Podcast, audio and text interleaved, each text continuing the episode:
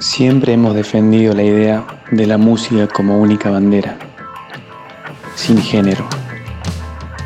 Y hemos tenido la intención de abordar canciones, en este caso del rock nacional, como El Témpano, una obra maravillosa de Adrián Abonicio, que nos permite como soñar, ¿no? Meternos en un, en un mundo surreal de alguna manera en un cuadro donde Adrián va describiendo como nadie, creo yo, lo que pasa después de la muerte.